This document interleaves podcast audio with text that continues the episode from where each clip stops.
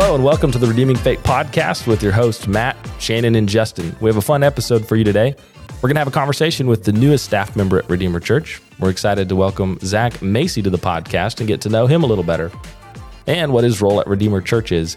If you're just tuning in, we've got several episodes out going all the way back to episode 1, getting to know the leaders and the staff of Redeemer Church here in Fate in Rockwall County, Texas. And so, Zach, welcome to the show today. Yeah, thanks for having me. How are you doing? Doing well. Great. Shannon, how are you? I'm doing good, Matt. Always a pleasure to be here with you guys. Justin, what's happening? Not much. I'm excited to be here, Matt. It was going so good. What was that? I only answered that way because on all the other podcast episodes, my kids hear it and they say, whenever I say, "Hi, Matt," yeah, it's like super fast. And they're like, "Why don't you say anything else?" I'm like, "That's all I have to say." That's funny. I noticed that too. I told Abby, I was like, Justin always says the same thing. He goes, "Hi, Matt." That's it, which is fine. I like it. Okay, so we'll go with that. So, Zach, tell us about yourself. Let's go all the way back. Where were you born? Where are you from? Yeah, I'm from Denton, Texas, up in the north part of the Metroplex. And I was born and raised there. I lived there for the majority of my life until I went to college in Dallas. Okay, where'd you go to college? Went to college at Dallas Baptist University. DBU. Yes. That's in, is that South, is that Arlington? Where is it technically? It's technically like right across the lake from Grand Prairie. Okay. So it's still in Dallas County. It's just right outside the limits. Yeah, very good. I know I've driven past it a few times. I've known a few people also that have gone there for college, but I wasn't sure exactly where it was. Well, very cool. So you're local. You're from Denton. You're from the area. When you went to college, you just basically moved across the Metroplex. Is that right? Yes, I've pretty much lived in all corners of the Metroplex now. I started in the north part of the triangle, went to Dallas, and then went to seminary in Fort Worth, and now live in Rockwall. So I've just basically moved all across the entire thing. Ping pong all around the Metroplex. That's good though, getting to know the area. That's good. Okay, so before college, tell us about your church life, your upbringing. Were you raised in the church? Yeah, I was. I grew up. My parents were both strong believers. They were the ones who taught the parenting class and stuff at their church, and so I grew up in the church. Was dedicated in the church. Went to First Baptist Church, Corinth, in Corinth, obviously, and I attended. Pretty much my whole life we were there 3 times a week when possible. During my junior high and high school years, I was there as much, even more if I could be. I just loved being in the church and near the church and with people, and so just loved being around it. Yeah, it sounds a lot like my upbringing. My parents were very involved in the church. My parents taught classes. My dad was always a deacon or a leader of some sort. So were you involved in some of the ministries at a young age? Were you volunteering to be on some of the worship team, for example, since that's what you do? Was that something that was a part of your childhood? Yeah, I mean, when I was a kid, I was in the kids choir, and they did a play once a year, and they did a big play, and I always was a part of that. What roles did you play? I don't even remember. I don't even remember. They were always cringy, but as child's plays tend to be. I was a snail one year. My mom made a big snail shell stuffed full of cotton. I'm not sure what the play was about, but I remember being a snail. Did you actually move across the stage? I did. A snail. Yeah, we've got it on VHS. Very slowly. We do. And then the other play I was in was one of the innkeepers, the Christmas story. Well, my one line was, "We have no room at the inn." And that was it. That was my whole, and I wore a bathrobe. Oh. That was my whole play experience. That was in elementary school, I was a cheese. I was cheese. that was my role. Like a slice of cheese or a block of cheese? Well, it was... The old nursery rhyme, like the cow takes the duck, the cow takes the duck, I know the dairy, the cow takes it, like that thing. And then at the end, the mouse takes cheese, and the whole play was about the mouse. The cheese doesn't get to take anything, and so I was the cheese. I was the lonely cheese. The lonely cheese. Yes. The formative years. Oh, yeah. How these plays have affected us. But other than that, so I was in kids' choir. I did that. And then when I got into high school, I took a guitar class at my high school in freshman year. And so I kind of started learning guitar then. And then in the youth band, the intern at the time was like, hey, we need a bassist. Generally know guitar.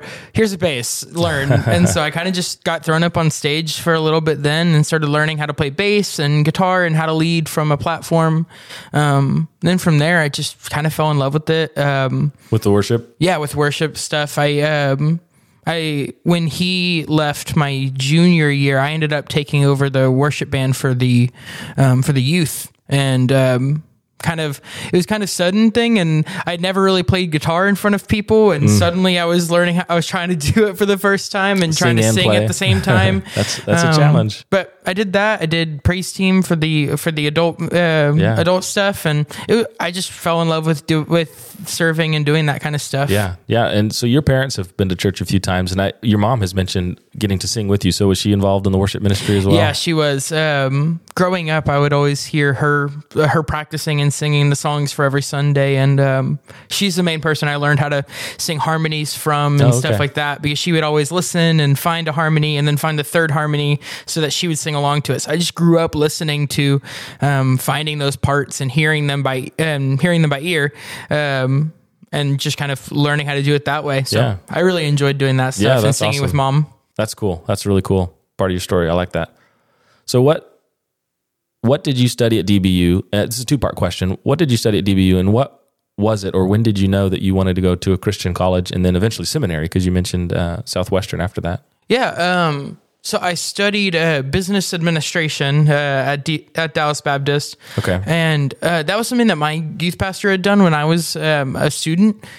He went to UTA and got a business degree, and hearing from him and then my experience has been that it's really useful having a kind of degree outside of ministry for me, of like outside of like the Christian studies or biblical studies degrees, because now the aspects of like how to handle money, how to handle people, how to motivate people well, those kinds of things. For a lot of what I learned in business was cultural studies, how to motivation, and so I that was kind of the direction I took for my undergrad degree, because I knew I was going to go to seminary. I knew that was what I wanted to do with my life. And so I was like, well, may as well get a degree that might be helpful in other ways. Sure. So that was kind of where I went with that. And I ended up at DBU. I really didn't want to go to DBU at first. And then our school did a conference there, and I just felt that was God's, God was like, okay, here, you're going here. And so that's, it's all history from there. Yeah. That's cool. Okay. So after DBU, you go to Southwestern for seminary, right? Yes. And then you just graduated. So you came to Redeemer. I'm jumping ahead a bit here, but you graduated shortly after you started at Redeemer from Southwestern. So tell us about Southwestern and your experience there. And then also, is that where you met Madison, or did you know her from DBU, your wife, DBU? Yeah. I've actually known Madison since we were in seventh grade. Oh, wow. Yeah. We met at church camp the summer between eighth and ninth grade. Wow. That was when we met. A friend invited her to church camp, and we were friends then. She started coming to church with us, from then on out, and we kind of friends through high school, didn't date or anything. And then she went to Texas A&M for her bachelor's, and I stayed in Dallas. And so we were kind of like, we split ways for a little bit, and then we found each other still talking and hanging out and stuff. So we were like, well, may as well start dating. We enjoy hanging out a lot, so may as well start dating. Yeah. So that's how I met Madison. But when going from DBU to seminary, DBU has some of its own biblical studies programs, but I wanted to focus more on the theology side of things, even though I'm a music guy, and that was kind of where I was looking at the time for job-wise. I was thinking music. I love theology. I love that deeper aspect of faith, and so that was kind of what I was interested in. And I saw that Southwestern had a master's of theological studies. It was a little bit of a shorter degree than the MDiv. And so that was just kind of what I was interested in doing. And I was like, okay, this will equip me well. And Southwestern is known for being a good place to send out from ministers out from. And so that was just kind of my, like, a bunch of people, my old pastors had also gone there. So it's kind of a, that's kind of the place you go. Yeah. It's a great school. I know a lot of people that teach there and work there now as well as people who've come through the program over there. So yeah, that's great. So I have to ask, well, let me fill in our listeners first. So Madison is a wedding photographer, right? Or a photographer in general. That's her business. Yes. Did you guys get married while you were at Southwestern? No, we got married, I guess technically, yeah. Because we got married right after I finished, we finished our undergrad in December 2020, and we got married in January of 21. Okay. Because we would have probably got married earlier, but DBU doesn't have married housing, and and I couldn't afford to live off campus. Yeah. Got to make the decisions. Okay, so here's the question.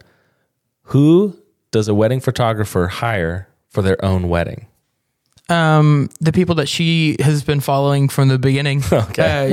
People that we hired somebody, and they were somebody that Madison had been following from, like, that she had kind of like watched and kind of tried to model herself after, and the way they did business. Sure. Oh, that's great then. Yeah. That's perfect. And they do your wedding. Yeah. That's awesome. I thought there was going to be a punchline to that for some kind of dad joke there, man. No, not that good. It's been bothering me. Who do you hire to do what you do? Because if it was me, if I was a photographer and somebody I was giving money to come take pictures for me, I feel like I'd be like really picky, like knowing exactly what I want, because that's what I do, you know? So I was just wondering what you guys did. And you do too. You might want to talk about that. So you go as a second shooter, right? To do photography for weddings and whatnot. How's that? Yeah, it's really fun. It's, I mean, obviously, Madison one time asked me, she was like, is this something that you would do had you not married me? And I said, no, probably not. I enjoy it in that it's another creative outlet for me, so it's fun to do that. But then also, it's mostly just fun watching her be in her element that's cool. And just watching her succeed. So I like being her cheerleader. Yeah, and it's something for you guys to do together. Yeah. I think it sounds fun. It sounds pretty cool. Did she teach you how to take pictures? Yes, we got engaged, and the next week she gave me a camera and said, "You're going to learn how to do this now." That's funny. That's great. All right, so after Southwestern, oh no, not even after Southwestern, towards the end of your studies at Southwestern, you find us, Redeemer Church has some job postings out. You apply to one of those, and you get hired. So now what's your role at Redeemer Church? Tell us about what you do here. Yeah, I am the minister of students and worship. So my job kind of fits between these two areas of I lead worship on Sundays. I lead the worship team, make sure that they all have the information and the stuff they need. And then on Wednesdays and on Sundays, I do a lot of work with the students and teaching them and discipling them. Yeah, that's great. So when you were coming through college and growing up, and you mentioned before that you knew that you wanted to go to ministry, and then you felt God called you to DBU, then you went to Southwestern. What does your call to ministry look like? Is it youth in particular that you feel passionate about, that you're gifted for, or worship, or both? Because you wear multiple hats at Redeemer Church. What do you feel like God's call on your life is for ministry? Yeah, and that's a good question. It's one that I think that I'm trying to still work out and figure out over time. When I was, I probably first felt the call to ministry. That same summer I met Madison. There was a girl who used to go to our church and who went through our youth group, and she was a missionary. She did a lot of missions in Africa, and now she's a full-time missionary in Japan. And she came and spoke to our youth during camp, just about what that looked like and about what it meant to serve God full time and how that looked. And that was kind of the first time I'd ever been like, man, this is something I could do. Like, this is something I could do missions, or I could do anything. And like, that is a potential way forward. And that was kind of the first moment where I felt God kind of like stir in my heart of like, this is like pushing me in the right direction. And so, during high school, my youth pastor kind of mentored me through that a little bit and kind of helped push me in the right directions of what it looked like to prepare for ministry. And so, yeah, that's kind of where the call to ministry started at. And that during that time, I was like, youth, that's the direction I'm going to go, is youth. And then I did youth ministry through my undergrad. I was an intern at my first church, at my home church in Corinth for a year. And then I was a part of a traveling ministry called Glowing Heart that does Disciple Now weekends for various churches across Texas, Arkansas, Louisiana. Yeah, how'd you get involved with that group? I originally got involved with them. I started, our DB requires student service hours. And Glowing Heart had a ministry that was like, they're based right next to a high school. And so they had something called Coffee Stop, where students could come in after school and hang out and spend time there. It was a safe place for them to just buy snacks, hang out, do homework, wait for parents. And so it's just a area where we got, so twice a week I would go in and just hang out with the high school students and like get to minister to them and kind of try and steer conversations towards Jesus with them. So that's kind of how I got involved in Glowing Heart, because that Glowing Heart ran that, and then they were like, hey, like, want to join up? And so I joined in Glowing Heart, and so I did a lot of youth through that, but then I also started doing more worship side of things, and I kind of re-fell in love with it again of what it means to lead people to the throne room of God, and kind of like helping that spiritual aspect of music leads us to who God is. So I kind of fell in love with that again, and then that was kind of where I was like, man, I could do worship too. Like, that would be fun. I love playing music. I love singing. So may as well look into worship as well. And so then kind of was like, I don't know what I want to do, because God has given me these two loves of things that I'm good at and enjoy. And so this job was kind of the perfect combination of both of those. Yeah. Being a small church, you know, we need people to wear multiple hats in some places, and we rely heavily on volunteers in other places. And so finding somebody, it seemed to me like a zebra or a unicorn, you know, knowing that we were going to ask somebody to come in and work and ask them to do multiple roles, which at other larger churches would in many cases be two separate roles, doing two separate things. And are we going to be able to find somebody that's even capable, talented, or gifted in these two separate arenas that can step into that? And then lo and behold, you're one of the applicants, and we find you, and here you are. Yeah. And I have the privilege of serving under you on the worship ministry several times a month. Play the piano with you, and I enjoy playing along, playing the cajon, the drums, the percussion. I actually took a picture. So this last service that we did, I was on percussion. I'm just going to say percussion because it's growing. It's not just a cajon anymore. But I had to take a picture of it and send it to one of my worship pastor friends in Kansas, because I thought it was pretty funny.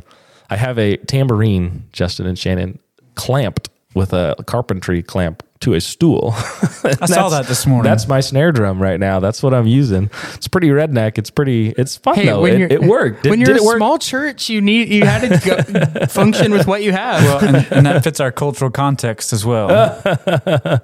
It was a lot of fun. Have you thought about adding a cowbell at all? Negative. No cowbell. We need more cowbell. I don't think we do. I don't think we need any cowbell. I think it sounds good, but it's a lot of fun because it's a small church, and so the worship ministry is a small ministry. And we've had conversations about this too, Zach, you and I. You know, the church has grown just in the last few years, and we've gone from just having 1-2 people on stage to 3, 4, 5, multiple instruments now. And just since you've come, you've begun to disciple younger guys. Justin, your son, Wesley, plays the guitar. Since Zach has come, has started to disciple him and get him up on stage, and he played with us this last Sunday service, and it was great. I loved it because I was reminded of my childhood, just like we were talking before. We got involved with our parents as they were serving in the church. Worship was that place for me as well. So when I was 15, 16, 17 years old, I was up on stage starting to play electric guitar, acoustic guitar, bass guitar, and here I am. The Lord gave me those talents just as he's given you, just as he's given Wesley, to serve the church. And that's carried forward all the way into my adulthood. And Micah, as you guys know, my oldest son, my firstborn, he now has his own cajon. It's a miniature cajon that he plays at home, and he's come a few times to rehearsal. I'm trying to keep that ball rolling, you know, from my dad to me, to Micah, and hopefully Elsie, if Elsie and Aiden, my other two kids, if they develop musical talents or interests as well, I can't wait to plug them in. If not, it'll be somewhere else in the church. We will serve together as a family, and we will value that. That's what we're going for. Yeah, and honestly, I think that that's a cool aspect of what my job is with being both youth and worship, is that I think that students and kids are so capable of serving and serving in the modern church that often, like, I think when I was growing up, I heard a lot of like, you're the next generation of the church. You're the next generation. You got to be prepared for those responsibilities. And honestly, like, that's a lie, because they're not the next generation. They are the current generation of the church. And these big movements that we see throughout history and currently with the Asbury movement, it's all college age and youth age students who are just on fire for Jesus. And so I think it's a mistake to not let them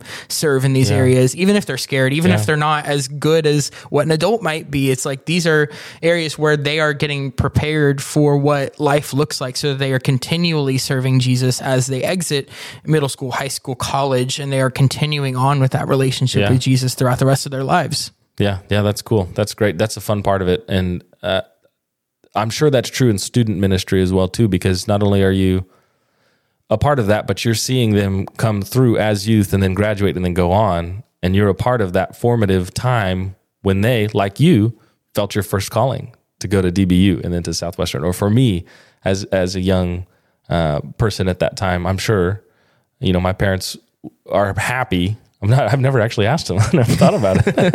I hope that they're happy or proud of me. Are that your I parents have, proud of you? Good question. That's a whole nother episode. Yeah, whole series of podcasts. Okay, coming in 2024. No, but really, I mean, because I'm still serving in the places that I served with them at that time. And so, and I'm looking forward to being able to see my kids carry that on as well. But you get to see that as the facilitator, because you are also the minister of students. And so you get to see all these students, work with all these students, help all of these students grow. I think that's probably a really cool part of your job. Would you agree? Yes, definitely. I think that the fun part of my job is that I am not afraid of awkward silences. And so, like, every Wednesday, I make one of the students. We do prayer requests for the students, and I make one of the other students pray for them and their friends. And every Wednesday, it's a okay, who wants to pray for us? Dead silence. Nothing. No, like last week, one student was like putting her hand in front of her face so that I wouldn't make eye contact with her, because she didn't want to. And it's like, and I tell them that this is your training grounds. It's like, if you can get comfortable here and now with the ideas of singing in front of another person, praying in front of other people, talking in front of other people about your faith, then you're going to be so much more better off later on in life when you're trying to do those same things as an adult that you built up like patterns for as a student. And so it's like, you know, kind of forcing those. It's like, hey, you got to pull yourself out of your comfort zone. This isn't going to be easy. It's not always like the most comfortable thing to do, but doing this now will help you later on. Yeah, that's great. That's great. Well, Shannon, before we wrap it up, do you have any questions for Zach? Anything you think our listeners ought to know about him? Not necessarily any questions, but I appreciate Zach's heart for discipleship with the next generation, because what he's talking about even just now was an aspect of their discipleship and development, as opposed to just allowing them to coast through, really pressing and encouraging and giving them opportunities. Like I know he and I have talked about even just looking forward to having even some of the youth right now who are in choir began to move into helping to lead vocally on Sunday mornings at some point. And so if you're one of those youth who's listening right now, maybe you need to take that as a serious invitation to visit with Zach about how you can be a part of that. And then another thing that I've appreciated about Zach and his tenure with us is his humility and teachability. At every juncture, when he and I have had conversations, I've always found him to be very receptive and open to new ideas, thoughts, ways of doing things. And so I've never sensed any kind of calcification or hardened philosophy there. And so it's really been fun working along and serving alongside of him, and look forward to doing that for years to come. That's cool. That's a fun picture. Like, so as the senior pastor, you have an employee, but also a disciple in a way that you're discipling him and shaping him in ministry so that he can continue through for 30, 40, 50 years of his life to go in the kind of the way that you've gone in ministry and grown. And we talked about on your episode how the Lord called you to things and then equipped you along the way to do those things.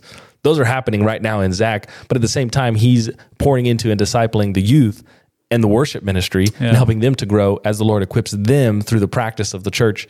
It's just a big picture of the local church and kind of one of the ways God uses the local church, and in this case, Redeemer Church, in Fate, Texas, for his purposes. That's great. So I appreciate you adding that in, Shannon. That's really helpful. I think that paints a really clear picture for us of just some of the reasons that the local church is important for us as believers, as we grow, as we disciple.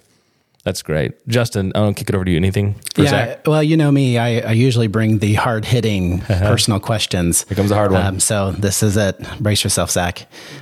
So you and Madison have gotten a dog recently. Can you tell us a little bit about that, what it's been like? We got a little golden retriever named Weasley, and that dog, well, he loves Madison and he bites me. Those are his two states of being.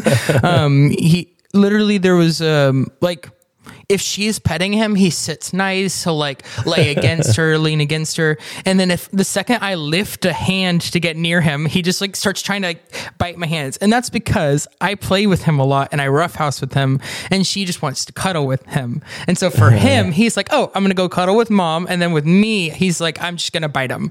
So I love Weasley. Yes, playtime. I love Weasley, but man, that dog bites me so much. That's fun. Have you guys had dogs before? This is your first dog as a couple, right? Yes. We both grew up with dogs, this is our first dog. Seems like golden retriever is really getting into the energetic dogs right off the bat there. Yes, but they're really good with, they're really good with kids. They're really good with just they're really sweet dogs. Are really loyal. That dog, he literally will not run out. He'll run out of the house, kind of sniff around the yard, and just look back at us. Come on, you guys coming? You're gonna explore with me? He's not an escape artist. That's great. That's fun. All right. Well, thanks for coming on the show today, Zach. We really appreciate it. And thanks for listening in. We'll catch you next time.